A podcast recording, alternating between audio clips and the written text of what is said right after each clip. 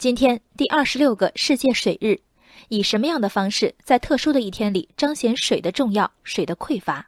有一个答案是停水。本周一，山东省滨州市水利局住建局发布通知，世界水日当天，主城区范围内的三家供水公司将从早九点半至晚八点半对其供水用户停水，共计十一个小时。在接到一些市民反映情况的电话后，昨晚。滨州市节水办叫停今日大范围停水，调整为自愿节水活动。滨州市水利局办公室相关负责人表示，停水活动是一个探索，不能说它一点瑕疵都没有，但它的出发点是好的，肯定是个正能量的事儿。一个合理性和合法性都存疑的决策，在市民反对声中被及时终止，本来这确实是个正能量的事儿，市民投诉渠道畅通，主管部门从谏如流，善莫大焉。问题在于。当滨州市民欢欣于取消停水的新通知，在当地水利部门负责人看来，这本是一场善意的、正确的、瑕不掩瑜的停水。正能量的是停水还是终止停水？水停的对不对、好不好？依据在哪儿？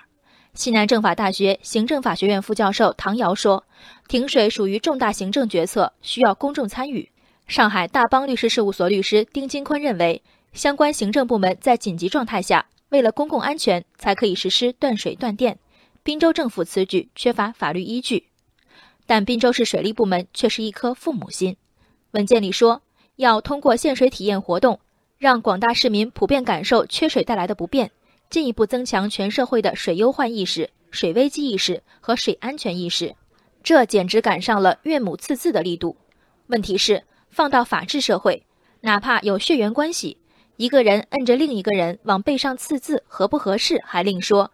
一个部门突然拍着脑门断了市民的水，为的只是给大家上一课，这又是哪一种正能量？时时刻刻想着自己教育市民的重任，说好的服务职能呢？世界睡眠日，上班族们没有被赶回家睡觉；国际牛奶日，没有人挺身而出，挨家挨户送上一杯牛奶。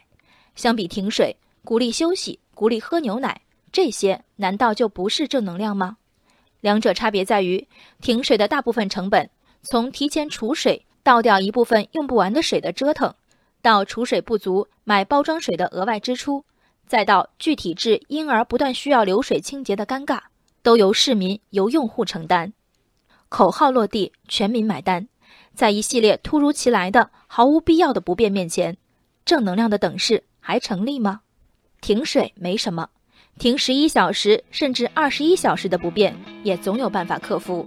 水停的是否合时合宜、合法合规？一场缺席的讨论，一个自说自话的正能量结论，才是决策者和民众之间最远的距离。人生海海，见微知著。我是静文，往期静观音频，请下载中国广播 app 或搜索微信公众号“为我含情”。